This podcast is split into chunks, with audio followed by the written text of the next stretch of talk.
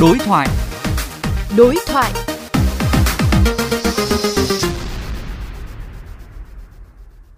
Thưa quý thính giả, lợi dụng nhu cầu có tiền lẻ tiền mới để mừng tuổi và lễ chùa đầu năm, nhiều đối tượng đã quảng cáo công khai dịch vụ đổi tiền mới tràn lan trên mạng xã hội.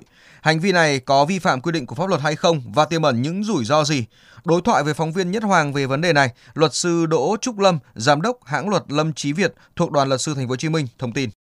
Thưa luật sư, những ngày gần Tết Nguyên đán, nhiều đối tượng đã lợi dụng để kinh doanh việc đổi tiền mới trên mạng xã hội nhằm thu lợi.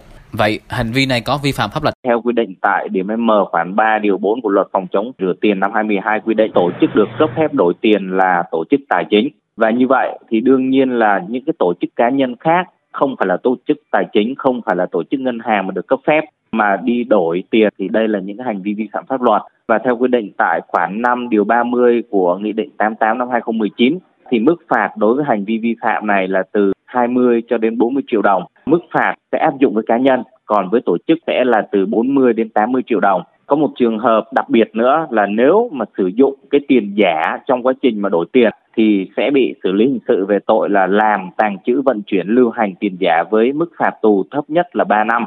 Việc đổi tiền mới trên mạng sẽ tiềm ẩn những nguy cơ và rủi ro nào? Tiềm ẩn rất nhiều rủi ro. Ví dụ như là gì? Vi phạm pháp luật về việc là những cái tổ chức cá nhân trên mạng là không được phép đổi tiền. Thứ hai là có rủi ro nhận phải những cái đồng tiền là tiền giả không có giá trị sử dụng và cái rủi ro thứ ba nữa là gì là có một số những cái đối tượng là lợi dụng cái việc đổi tiền nhưng trên thực tế là khi đi giao nhận tiền thì không hề có tiền mà có thể là giấy báo hoặc cục gạch ở trong dẫn đến là tiền mất tật mang. Vâng, xin cảm ơn luật sư.